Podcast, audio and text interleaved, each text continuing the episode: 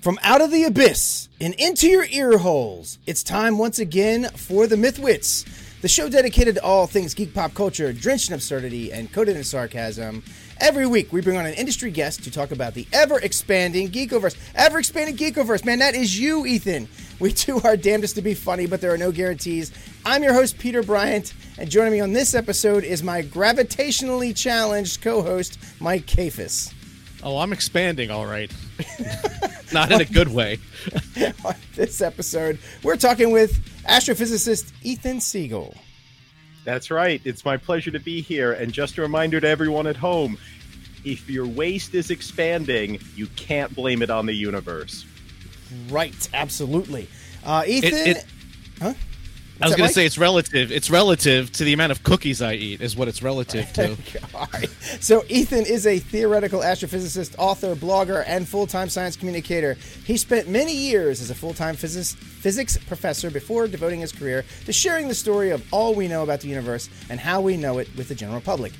His books range from the origin of the universe to the real-life science behind Star Trek's technologies, and you can find him and his latest work at Starts With a Bang on Forbes, Medium, SoundCloud, and all over the social medias. Ethan, welcome back. Man, it's my pleasure to be here, Peter and Mike. You guys keep it real on the Mythwits, and I am pleased to be back, and we are going to talk about all sorts of exciting things. All right, hold on, time out. Mike, are we seeing the live video? Because I'm having a thing. Uh-oh, I'm not seeing it, actually. Damn it. It says we're off air in the right corner of my screen. This thing is fucking killing me. This is killing me. So wait a minute. No. We're on. Okay, no, we're on. Right. Oh, sorry. Okay. Sorry. My preview, I'm not seeing it either. Facebook is being really weird. It just popped up. It just popped up. So pay no attention to those cussings behind the curtain. No. All right. Anyway, sorry. So we had a problem last week. It was really weird, but we're on track. Okay. Fantastic. All right. So, Ethan, you are returning. You are back. You have a new book coming out soon. I wrote a new book. Yes. You want me to tell you about it? Yes. Sure, let's do that. We can start with that. Sure. One of the big questions that everyone always wants to know is, where did it come from? Where did all of this come from? Where'd the whole universe come from? And if you ask almost anyone, they'll be like, oh, I know. I was paying attention. It's the Big Bang. The universe came from the Big Bang. And if it were 40 years ago, if it were 1979, I would be like, right on. You nailed it. You're exactly in line with modern scientific thought. But the 80s and 90s and 2000s and 2010s happens, and everyone's still like the Big Bang. And I'm like, what? Where have you been? We've been working on this. We've gone way beyond that. Where are you? And everyone is like, oh, he's being all speculative again. I'm like, no, we did all the things you're supposed to do with a scientific theory, where we were like, hey, there's some puzzles with the Big Bang that we can't explain. What if we propose this new theory that could explain them? Hey, guess what? It would make these new predictions. Oh, look, well, we could go test these predictions. And we did. And what are the results? And holy crap, it looks like the Big Bang isn't everything and this new theory wins. And everyone's like, what are you talking about? And I'm like, that's it. I need to write a book. So That's the book. Hey, and I've seen this. I've seen this online. I've seen articles about this. And I'm like, wait a minute. What? No? Ethan, what are you talking about? Right. Yeah. Tell us about this. So what am I talking about? So imagine, this universe starting bang and expanding and cooling, just like a good universe should do, right? Well, we see that universe today because when we look back at distant objects in the universe, because the speed of light is finite, because it only travels at light speed, when we look farther and farther away, we're actually looking back in time. We're seeing the universe as it was younger. And when we look back and see the universe as it was younger, we find that it was three things. It was smaller, it was hotter, and it was denser. So that tells you, oh, yeah, that would make sense. I heard about the expanding universe. So today, the universe is bigger and sparser and cooler because it expands. And as it expands, it cools, right? The reason for that is wavelength, right? Light is a wave. It has a wavelength. Wavelength of a fixed length is a certain temperature. That wavelength gets longer, which it does as the universe stretches and expands. That means it's cooler. So that means in the past, when the universe hasn't expanded as much, it was hotter. it was hotter, it was denser, it was more uniform, and we see it evolving over time. So you say, great, well, let's go take this to its extreme conclusion, right? Let's go all the way down the slippery slope of the Big Bang. Let's go back before gravity has had time to pull things together into stars and galaxies, before it had these clumps of matter in it, when it was just like this uniform cloud of gas. So you say, okay, guess what? We look back in time. We look back at greater distances. We see galaxies that are younger and smaller and less evolved and less clumpy. And you can go back before there were any galaxies, and you'll find a time where there weren't any stars and we hadn't yet formed them. And then you could go back even further and say, you know what? I bet you there was a time where it was hot enough, where that wavelength of light was small enough and short enough that you couldn't even form neutral atoms, because bam, as soon as you formed one, one of these little particles of light would run into it and knock that electron off and ionize it. We see that too.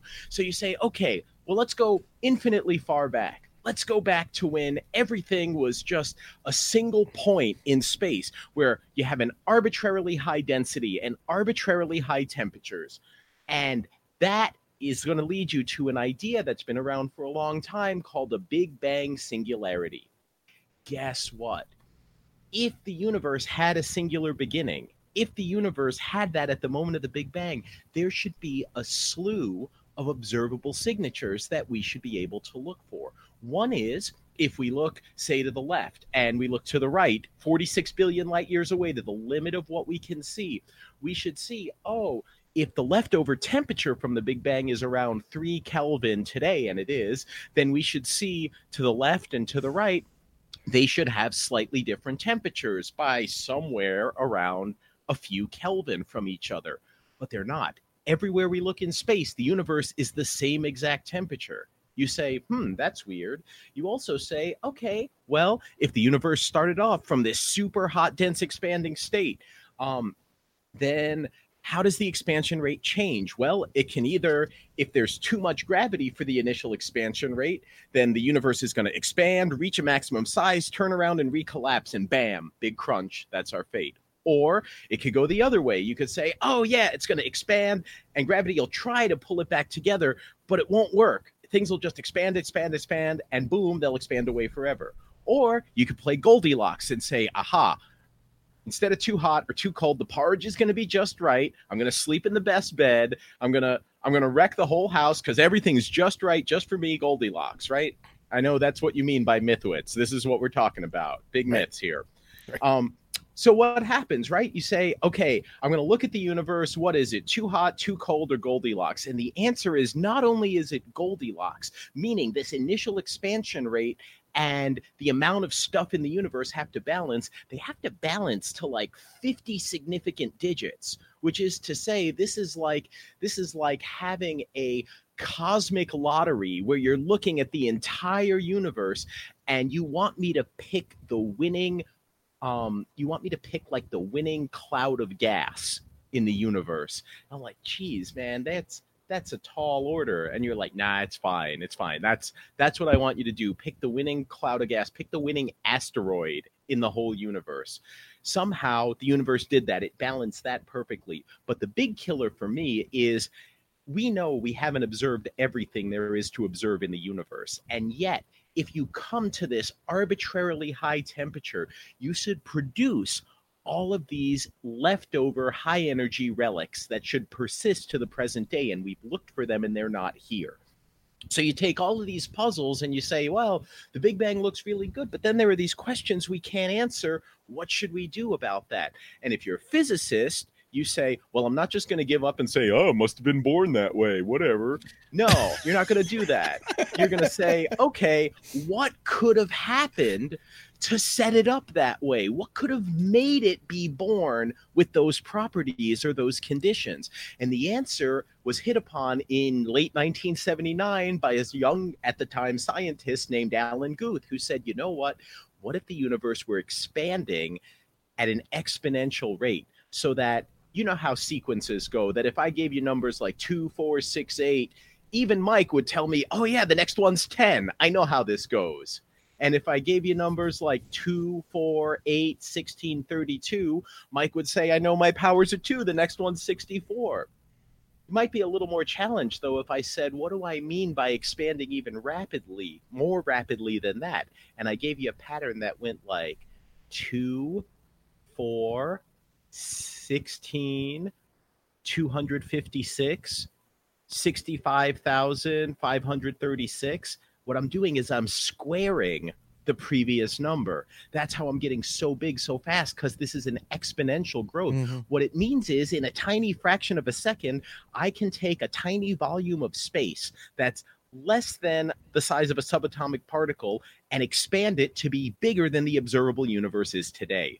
That's the idea of cosmic inflation. And you say, that sounds nuts. And I'll say, yeah, I know. But when we work through the details, and this is part of what's in the book, you can not only explain why the universe is flat, why it's the same temperature everywhere, and why there are no leftover high-energy relics, but you can predict all sorts of new phenomena that are different than what an arbitrarily hot and dense Big Bang would predict.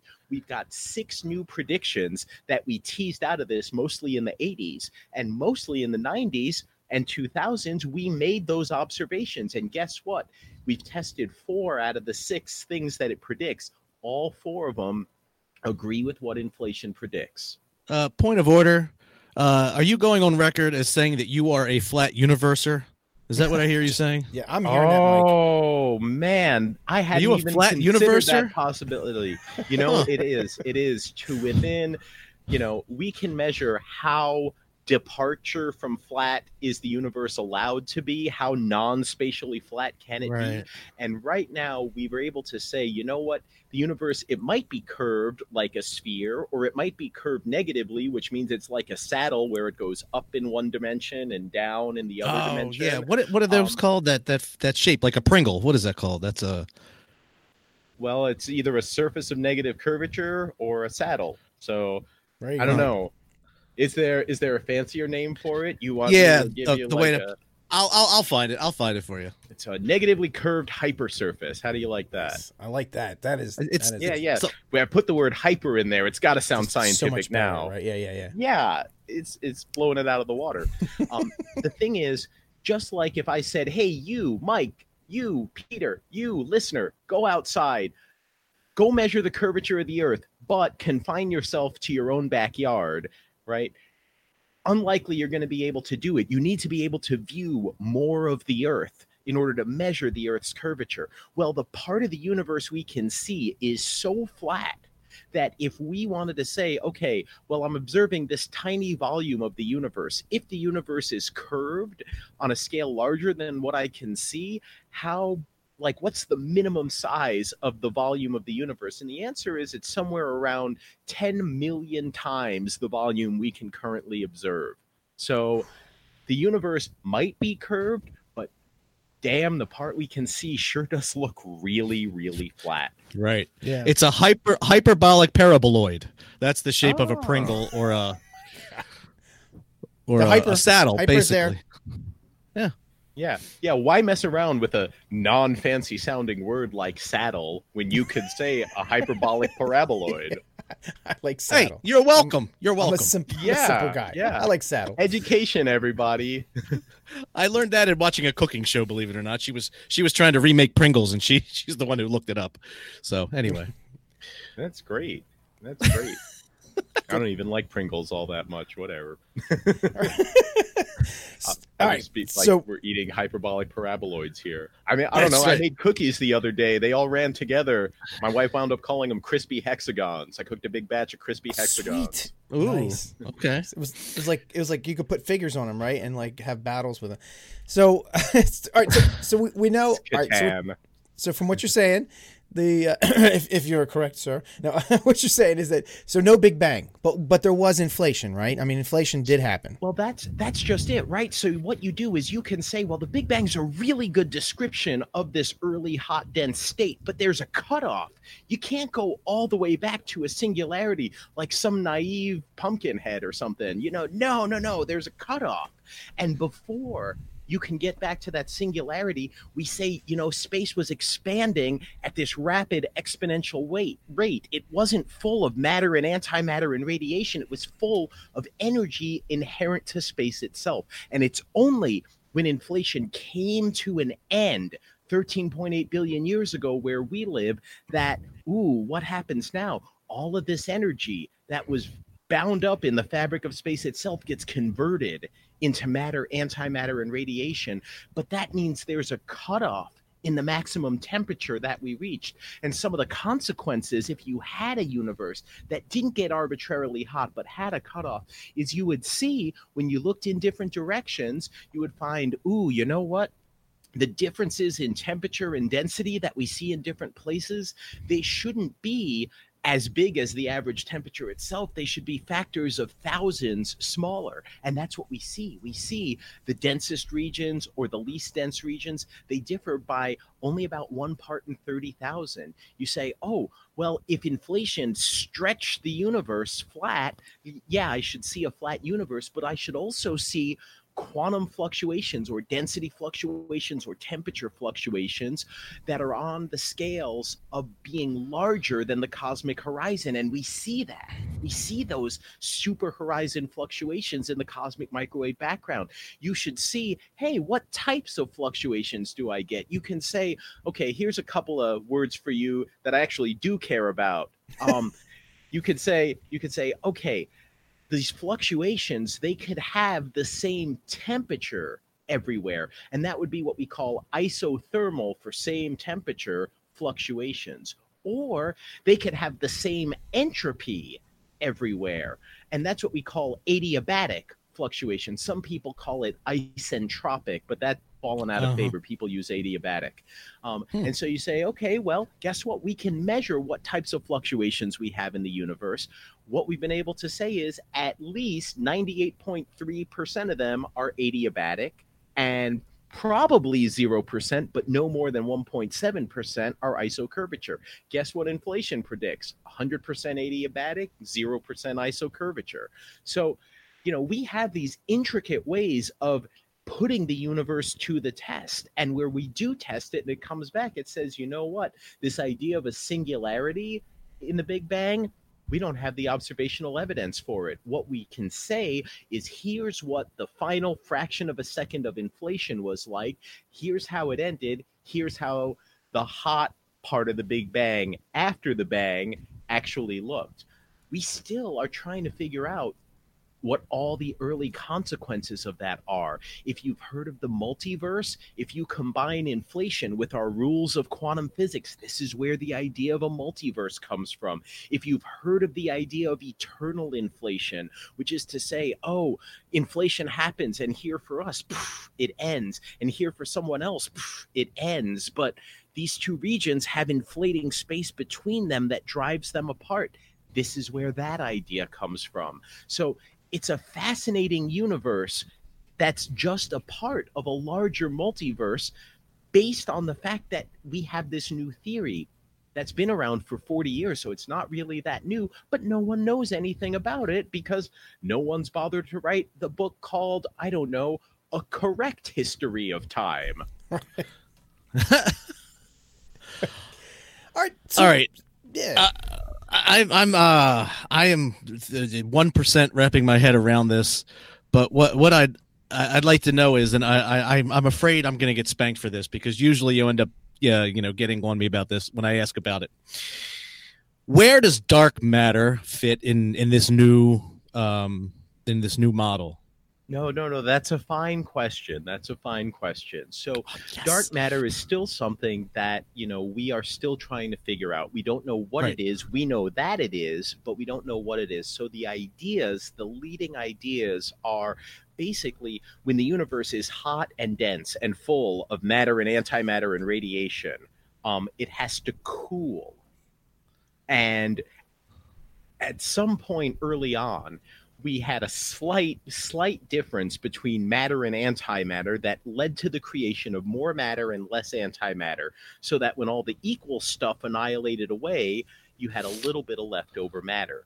Well, we imagine that something like that happened for dark matter too. Either there were these heavy, unstable particles that decayed, and at some point it decayed away to something that was stable, and that leftover relic is dark matter. That's the thermal freeze-out type of dark matter. It's also possible that the universe cooled, and just like we had the symmetry breaking that gave mass to the universe with the Higgs and the electroweak force, there could be a different type of symmetry breaking that gave rise to a different type of particle that also has mass and makes up the dark matter. So we have lots of candidates for dark matter, and they were all created. All the candidates are created at some point in the early universe. They had to be, because when we look at those early baby pictures of the universe from when it's super, super young, before we formed stars or galaxies, we see the evidence for dark matter in there. But it's really the question of, okay, however dark matter was generated, it was generated in the aftermath of the Big Bang. Okay, so it wasn't there during that or before. Okay. All right. No, so that's a messed up thing too, because in inflation, if you have things that are expanding exponentially, if they're expanding that quickly, that means anything that existed before the Big Bang automatically gets pushed away from one another. So we don't have any of that earlier stuff, if there was something before inflation, left by time our universe has the Big Bang. Are we still saying that the universe is about like 13, 14 billion years though old, or are we thinking that? Yeah, but that's since the hot Big Bang plus, 10 to the minus 30 something seconds of inflation. There might have been much, much, much more inflation than that. We only have access in our observable universe because of how quickly inflation can take something and double it and double it and double it in size. We only have access to that tiny last fraction of a second of inflation. But that means we have no way of knowing what happened before that. Did inflation just last a tiny fraction of a second and have a singularity before that? Did inflation exist for a long time and come from some pre-existing state that gave rise to inflation? Or was inflation something that was always happening, that was eternal to the past? We don't know. These are questions that are really good questions, because not only don't we don't know how to look at what's in our universe to find out the answer. So all we can do now is say, what are the other predictions of inflation, and what can we observe to learn more about what inflation was like? How did it occur? How did it end? That's what we're trying to do now. But if you only read and consume popular media, you'll be like, oh, but this scientist says inflation was wrong, and this scientist doubts inflation. And yeah, there are a few of them. There's a famous one at Harvard. There's a famous one at Princeton. And being a doubting Thomas is very fashionable. But the overwhelming consensus of the field is like, no, like this happened. This obviously happened. We did all the things you want for a scientific theory. We had an old scientific theory. We said, oh, look at all its successes, and look at these puzzles it can't explain. And then we said, hey, but we came up with a new theory. It reproduces all these successes, and it explains these unexplained puzzles, and it made these new predictions that we went out and looked for, and it turned out to be right. What more do you want? And people are like, I want more. And I'm like, well, you're an idiot. You don't need more. That's the answer. That's always the answer. Can't even wrap our head around what we don't have, what we do have, let alone what we don't have, and need to know more about what we don't have. So your book is about how the universe was born. So what came before the Big Bang then? What was there beforehand? So what we can say is there was this inflating state, which is to say space was really different than what we know today. Let me try and explain it to you. You are really used to thinking of the Big Bang as a singularity, because you go back and back and back, and you're like, okay, perfect, bam, right here, this is the start. You can do that if something is expanding and cooling at a particular rate, because you'll go back and bam, singularity. So if I said, hey, you remember that sequence 2, 4, 6, 8, 10? What's before 2? It's 0. 0 is singularity. If I said, hey, you remember that last sequence I gave you, the one that described inflation, I said the one that goes 2 and then 2 squared is 4 and then 4 squared is 16 and so on like that. What if I go the other way? What if I take the square root of 2? That's root 2. What if I take the square root of that? You'll notice not only will I never get to 0, I'll never even get below 1.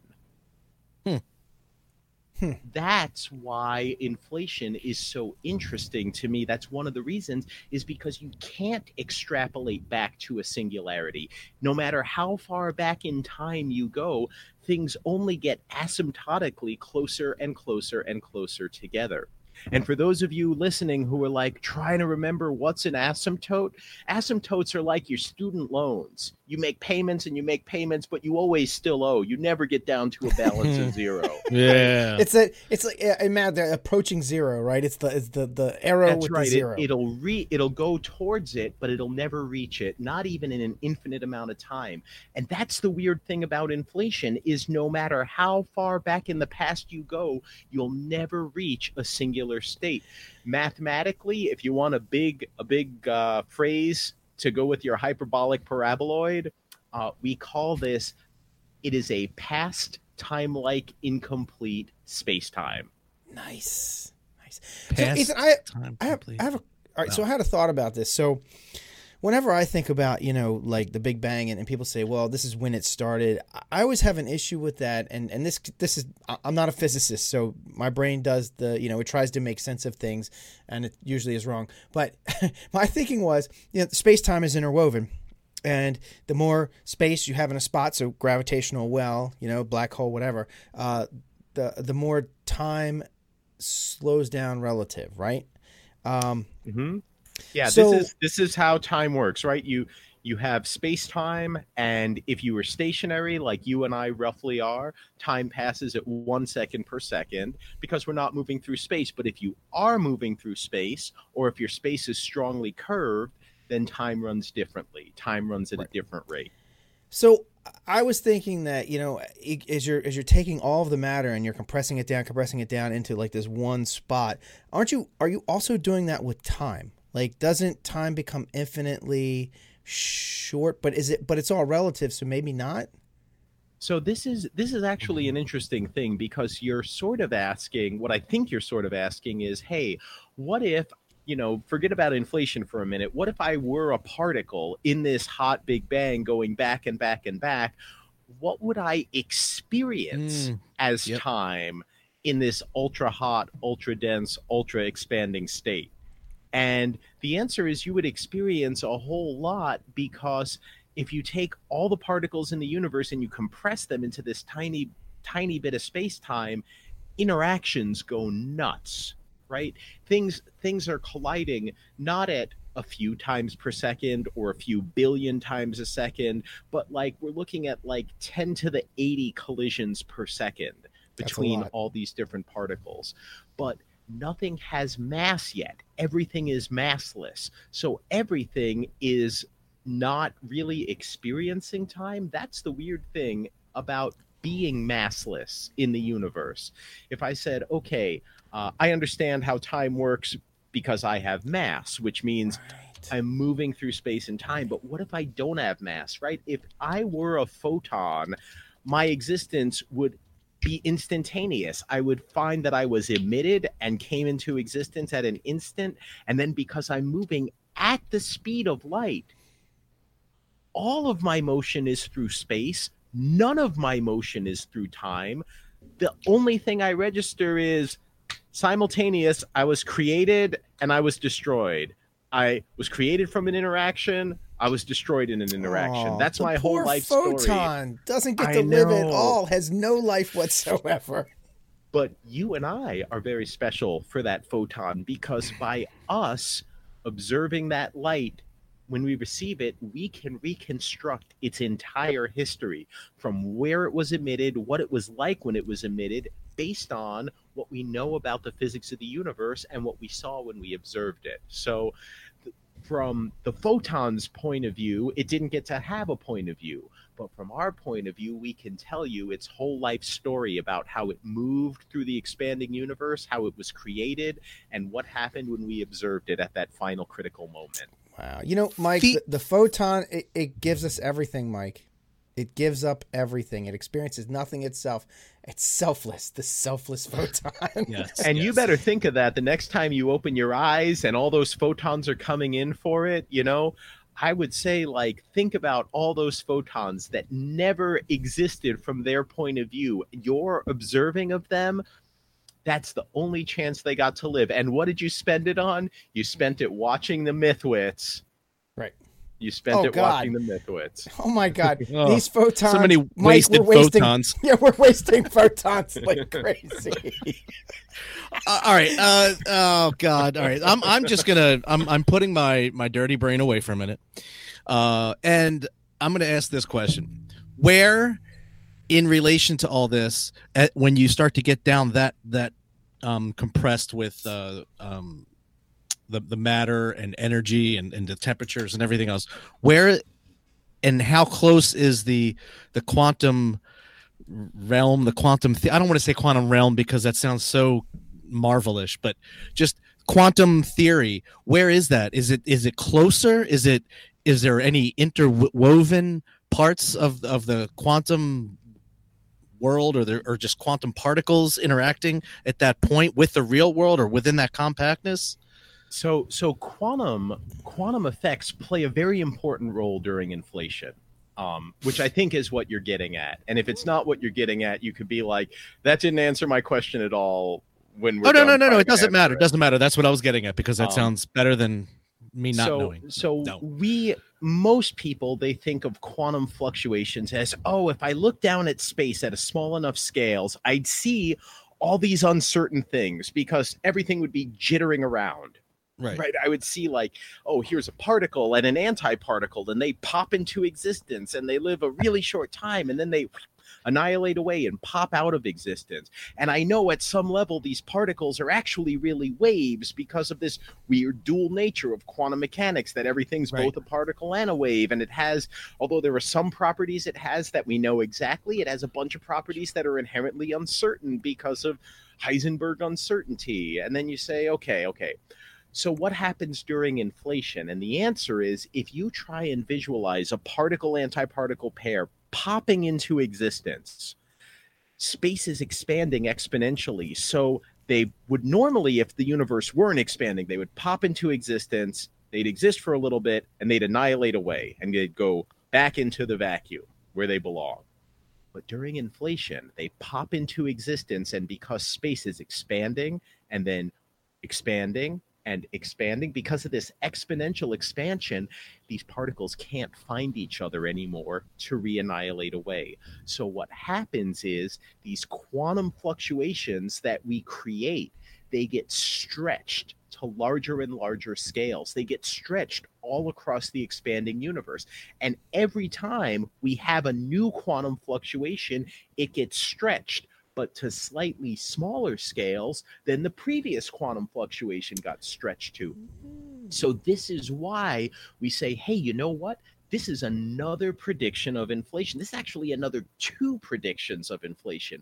One of them is that these quantum fluctuations should produce density fluctuations, where some parts of the universe are more dense or less dense than the average based on the spectrum of fluctuations. And the spectrum of fluctuations should be slightly bigger on large scales than it is on small scales, because when inflation comes to an end, its energy is a little bit lower. So the smaller scales we see should have a slightly lower fluctuation scale. They should have a slightly lower magnitude than the fluctuations on larger scale. Guess what? We went out and looked for that in the data from the early 2000s from the satellite called WMAP. WMAP said, hey, there's a thing I can measure. It's called the Scalar Spectral Index, which basically characterizes all these early fluctuations in the universe. What are they like? If they were scale invariant, we'd say, that thing we're trying to measure, it should be equal to 1. If they're slightly bigger on smaller scales, it should be slightly more than 1. If it's slightly bigger on larger scales, it should be slightly less than 1. Guess what? We measured it. It looks like that number that we said, it could be 1 or a little more or a little less, looks like it's 0.97, which is exactly what inflation predicts. You can't predict that crap with the Big Bang without inflation. No one knows how to predict that, except inflation predicted it years before we were able to make that measurement. It also predicts, guess what? Gravitational waves should do that too.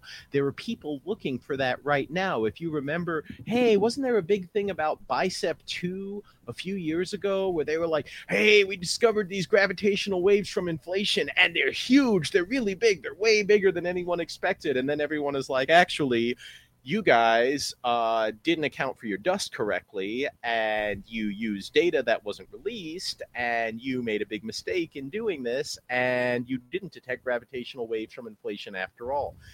They didn't detect gravitational waves from inflation after all. But they should be out there. We just don't know how big they are. That depends on the model of inflation. But if they are out there, we should be able to detect them, and we know what their spectrum should look like. The only thing we don't know is their amplitude. Ooh, did I answer your question, Mike? Yeah. Totes, right. Totes. Hey, I'd like to take this second to ask anyone in the chat room, please ask a question. You know what's funny? We always get questions. Yeah. We always get questions. No questions with you. That's real funny, man. You know what? Maybe we need to switch topics. Hey, you guys like cosplay? You know, I'm planning. I've got my new costume for this Halloween planned out. Peter, I know, has seen some of my costumes, so he knows what I'm all about with that. Yeah. This year's costume, I'm going to do a grown-up version of Deku from My Hero Academia. I know you guys know what that is. Actually, I kind of know what it is, but only because I'm going to be releasing a trivia game on Kickstarter for Geek Trivia, and I had to throw some anime in there. And I asked one of my friends about, hey, what are the young folk watching on the anime these days? And she schooled me on some of it, and I was like, okay, there we go. Hey, shout out to Spence. I know Daddy Spence is in the room. So, yeah, yes. She schooled me on a little bit. So, yeah, I am familiar. But, yes, and Ethan does unbelievably fantastic cosplay. Were you WMAP one year? I was the James Webb Space Telescope last year. Okay. I had the big big gold mirrors. I had a big 5-layer sun shield. That was my favorite thing, as I posted the pictures of it, and the James Webb Space Telescope account, like the people who run it, they were so excited. They were like, "He got all 5 layers. He got all 5 layers on his costume." Oh my God. Hey, awesome. All right, so real quick, you had mentioned Star Trek Discovery.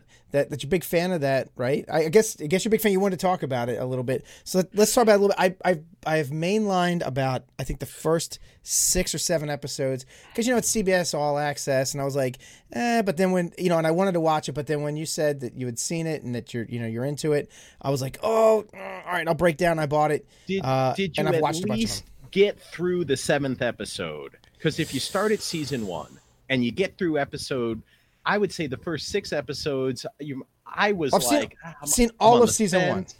Good. Yeah. Okay. All right. We'll hang out there.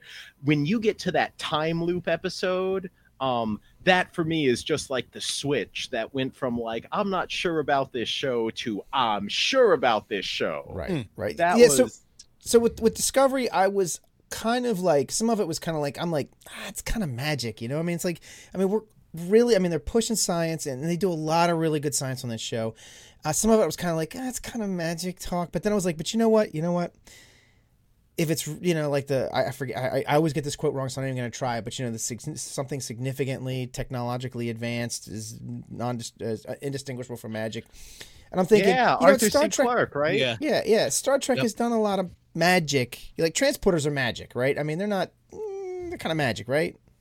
Yeah, I don't really have a lot of desire to be, you know, taken apart atom by atom, put back together atom by atom, and have any confidence that that thing that you put back together is actually me and not some clone of me that you murdered me and now there's my clone. Right. I don't want to get in that. If you're indistinguishable from your clone, or your clone is indistinguishable from you, and there's only one of you, what does it matter? I mean, I could talk about that whole philosophy all day. I love that. talking about. Yeah, because who cares what you experience? All your only value is what the rest of the world thinks of you. Who cares about your, inner mind that makes you, right?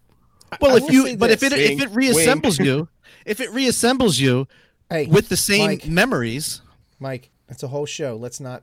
It's not even good enough. We don't have time. We don't have time for this discussion. It's actually 9:40. I know. Yeah. So I like Discovery. I really do. As a matter of fact, I like it more than I thought I would like it. It may, God damn it, it may be my favorite. It might be. If not, it's right up there. Holy shit.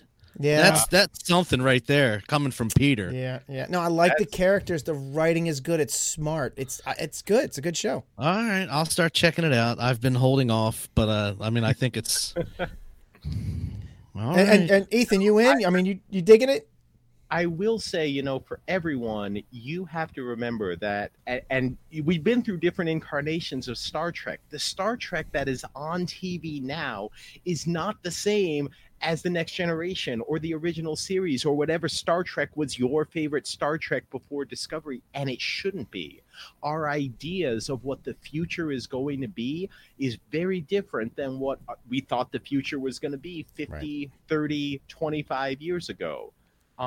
And so you have to be willing to say, okay, look, I'm entering a universe that it has elements that I'm familiar with, but it's also foreign to me, and I have to be willing to accept this new thing for what it is, because it's a new set of people, a new set of visions.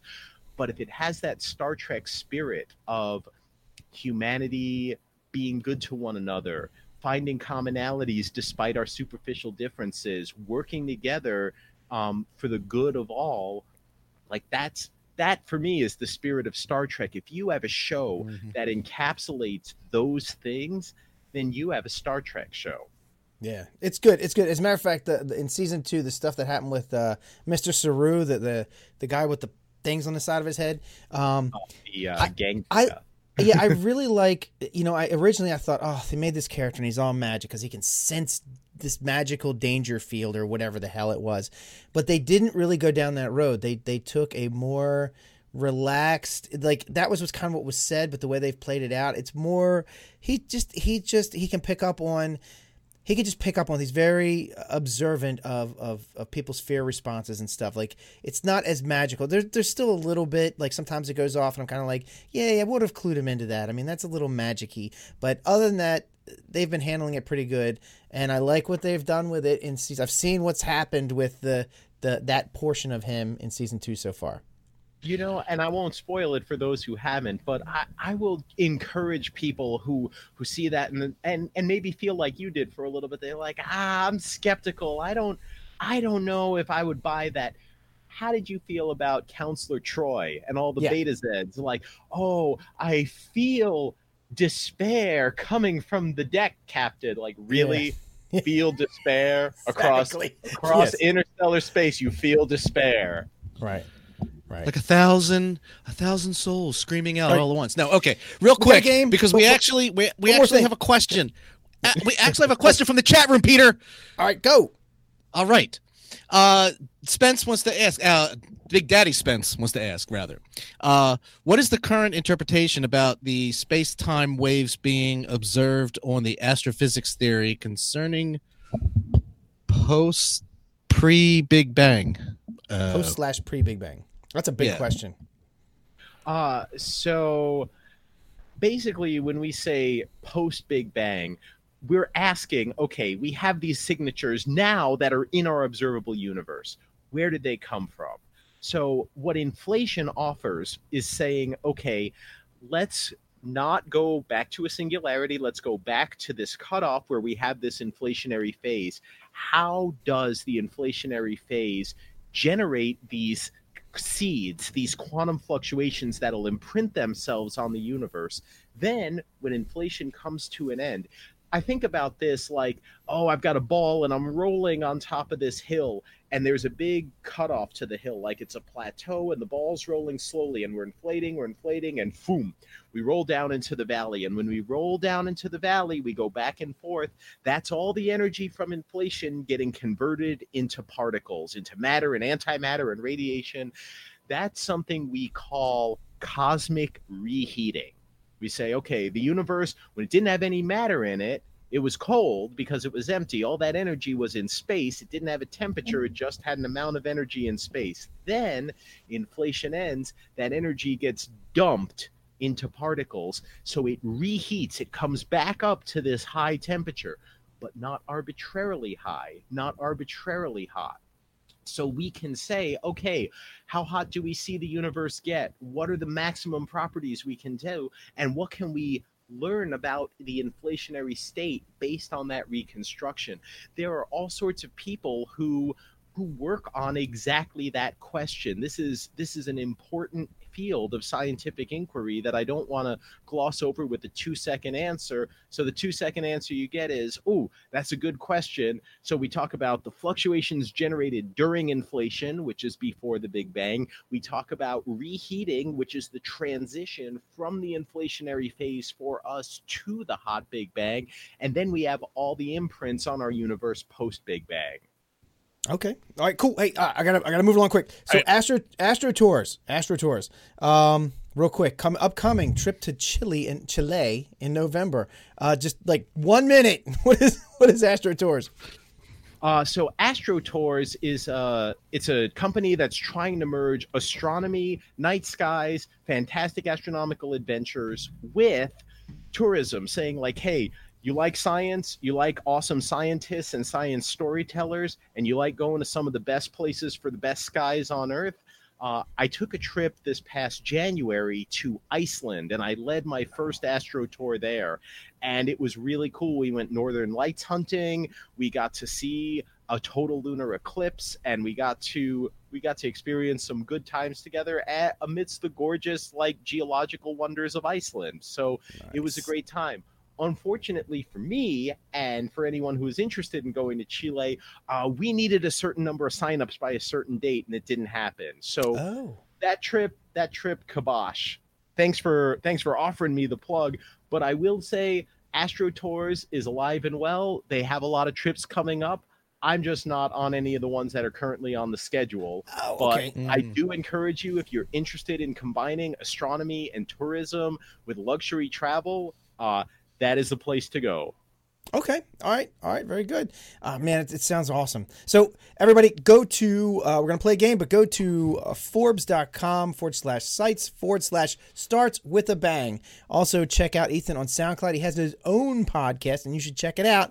If you like this, you're going to love that because you don't have us idiots talking. You just have Ethan. And that is at soundcloud.com/Ethan-Siegel-172073460. It's in our notes. It's in our show notes. And use Google. Google is your friend. We're in the iTunes store too. Yeah. Starts With a Bang podcast. Right. And on Patreon, Starts With a Bang. All right, let's do this. Here we go. All right, everybody, it is game time with the Mythwits. I'll be your game master, and this week we are playing a Star Trek themed Jeopardy. Wow. The game. I'm like, it's. Poor Mike. I can see Mike's eyes rolling around in his head.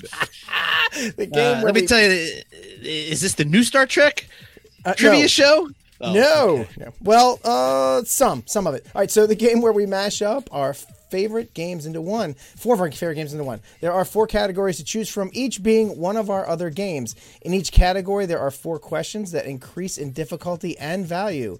Difficulty is arbitrary, and the game master is the arbiter. So in other words, I said that this was more difficult than the other one, and that's the final word.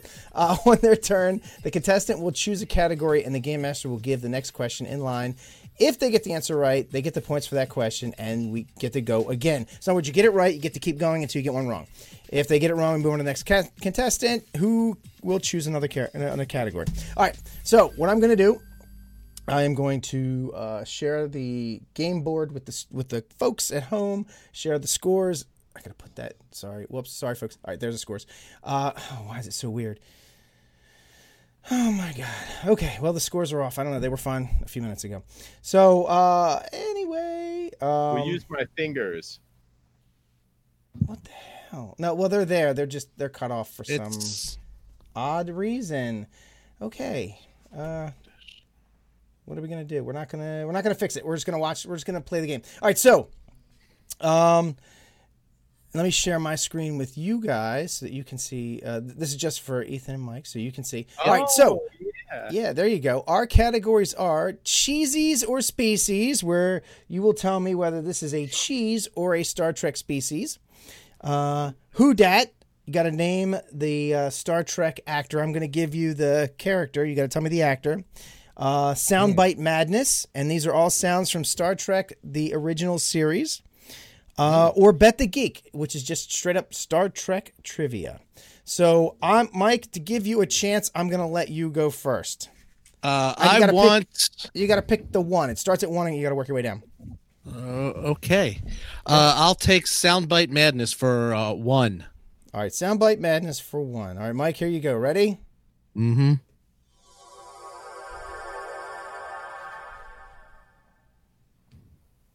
So I'm just supposed to tell you what that was? What was that sound?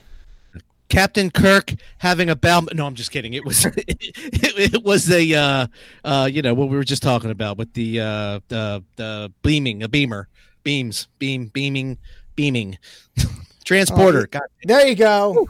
Sorry. Hello, Mike. Hey, Mike. Yes. All right, there you go. All right, sound bites for two. Yes, sound bites for two. All right, number two. Red alert! All right, that is correct. Don't worry, Ethan. You'll get to take over. No, I'm cheering for him. Good job, Mike. This is like the guy who gets two in his pocket before he misses the next ball, and then you run the table. So, all right, so Mike. All right, let's see. You know what, man? Let me just get 3 points on the next. Let me get the sound bites. All right, ready? Yeah. Communicator. That is correct. Good job, Mike. You're doing well. All right. I'm not going to fall into your 4 point trap. So I'm going to go who dat for one. I can't get rid of the. All right. So it broke. All right. So who dat for one. Okay. Hakeru Sulu. Oh, like who's the real actor? Right. Oh, see his face. It's hello there. God darn it. Give me one second. Hands are here. I'm not looking anywhere. It's George Takei. Woo! Good job. All right. Oh. Okay. Why my thing broke? I don't know. Damn it. It's too much tech. All right, Mike, I'm just going to have to remind you all. All right, yes, you got that one correct. I'm just going to have to. Yes. God damn it. This sucks. I hate when this stuff happens. All right, so we got those out. Should I try and keep a score? No, I got it. No, it's not the score. Okay. I got it. All right, so Mike, what's next? Who dat for two? Soundbite Madness for four. I just feel it. I feel like there's a name I should. Okay, I'm going to go with who dat for two. Who dat for two? Captain Archer. This. Oh, Archer. Oh, Jonathan Archer. Damn it. I always forget his name. That's the I cannot remember his Quantum Leap and all that good stuff. Shit. Yeah. I let me in the interest of time, I got nothing. Incorrect. All right, Mike. That was well. I was correct. I have nothing. That was Scott Bakula. All right, Ethan, you're up. Oh, Ethan. So cheesies or species? Good. You know, let's do it. Let's see what's under cheesies or species. Okay, first one, Borson. The Borson. Is it the Borson that smashed me in the head with a rock on that planet with the singing flowers, or was the Borson a tasty thing that I put on my cheese? I mean, on my cracker. I think I'm going to go with the cheese over here. That is correct, Ethan. Oh, correct. I do love delicious cheese. All right, cheesies or species for two, who dat for three, soundbite for four, or bet the geek for one. Let's do Cheesies or Species number 2. It worked out so good. Okay. Bolian. Ooh. Bolian sounds like a species. We're going to go with species here. That is correct. The Bolians are a humanoid with blue skin and small ridge running up from the back of their heads to their noses. All right. What would you like? Cheese or species? Let's go for number 3. Why wouldn't we keep with the cheesies? Okay. All right. Kasseri.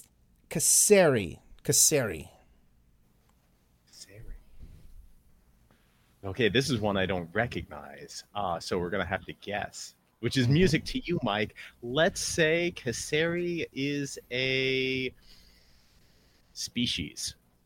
Oh, I'm sorry. Oh! And it's a traditional Greek and Turkish cheese. It's a good cheese, too. Really tasty. Mike? Yes. All right.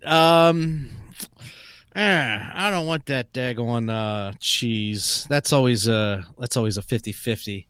What do we have left? Always a 50-50. All right, so you have Who Dat for 3, Soundbite Madness for 4, or Bet the Geek for 1.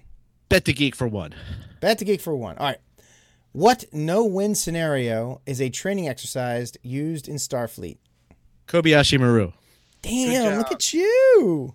You know, I am a Star Trek fan. You didn't have to do the. Oh, it's that thing with the. All right, anyway, So Mike. Okay. That's what I meant. Was you nailed it? Bam! Like no thinking, you just did it. Yeah, that's fair. That wasn't buried in my subconscious somewhere. Let's do Bet the Geek for 2. Okay, approximately every 7 years, Vulcan males and females who are bonded to each other experience an overpowering mating drive known as Ponfar. God damn! Look at you. And I just started watching. What is that show? The parody show that. Orville. The Orville, and the first episode was it first or second with them going to watch him pee. That was hysterical. Right. All right. Anyway, Mike, all right. Let's go. You know what? I'm gonna do Soundbite Madness for 4. I'm getting cocky, but let's do it. All right. Okay. Don't get penisy on me, Mike. Okay, ready? Here we go. Oh, dear. Now you want to know which ship that came from, don't you? Nope. I just want to know what it is. Oh, that's a... see, now you're not going to get me because that was not a phaser blast. That is a photon torpedo. God damn, Mike. Good job. Maybe... So you know, I'm sitting there going, "Oh my God, is that a photon torpedo from a Cardassian or from a?" No, that would be too hard. That would be ridiculous. That would be like class 5. All right, Mike, Bet the Geek, Who Dat, or Cheesies or Species? Let's do Cheesies or Species. All right, Ocampa. Did the Ocampa come for the Accord to discuss a peace treaty between the Vulcans and the Klingons? Or did the Ocampa sit well on a nice ham sandwich? I'm going to say that they came for a peace treaty. Sorry, Mike. Ooh. Ocampa. Oh, wait a minute. Oh, no, they did. I'm sorry. No, I'm sorry. You are right. I thought, Right. My bad. All right, Mike, you get to go again. Oh, shit. All right, let me do Who Dat. All right. Is this Deanna, 3 or 4? 3? This is 3. Deanna Troy. Oh, I'm supposed to know her real name? Yeah. You're supposed to know her real name. Brent Spiner. That's my final answer. Nice. Maybe you should know. Come on. Okay. Ethan knows this one.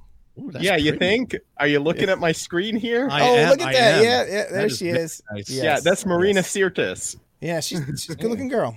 All right, your steal, Ethan. Your go. You could pull this out. All right, finish me out with Who Dat. Benjamin Sisko. Oh, man. That guy is super good. Man.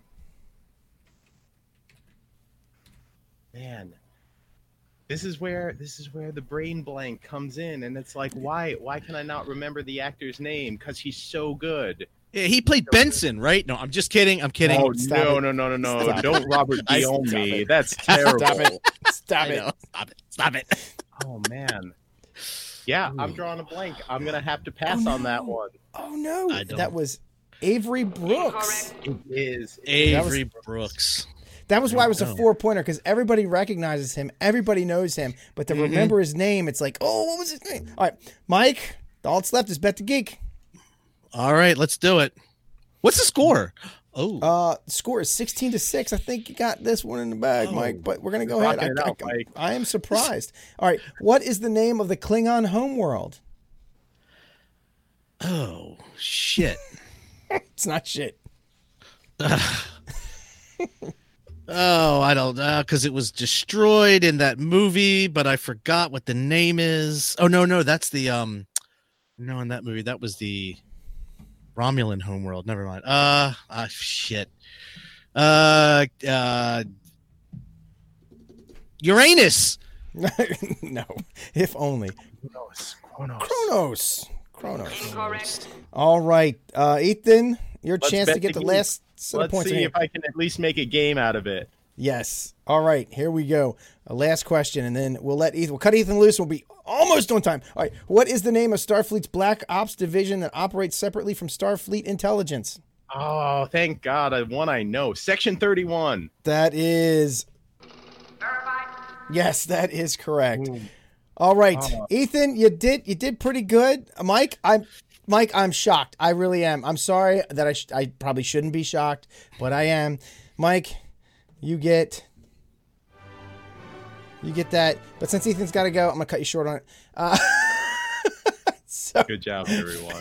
All right. Well, thank you. I'm surprised that you didn't know that I was, I'm a pretty decent Star Trekian. Yeah, you're more of a Star Trekkie than I realized. Yeah. All right, real quick. We got to stay on schedule. Let me do turn these scores off. Oh, wait a minute. No, wrong button. No. Wrong button. God damn it. I'm hitting everything wrong. That's what she said. Oh, this whole thing is screwed up. Mike, I got to work on this. I did some editing and, yeah. All right. Terry said Klingonia.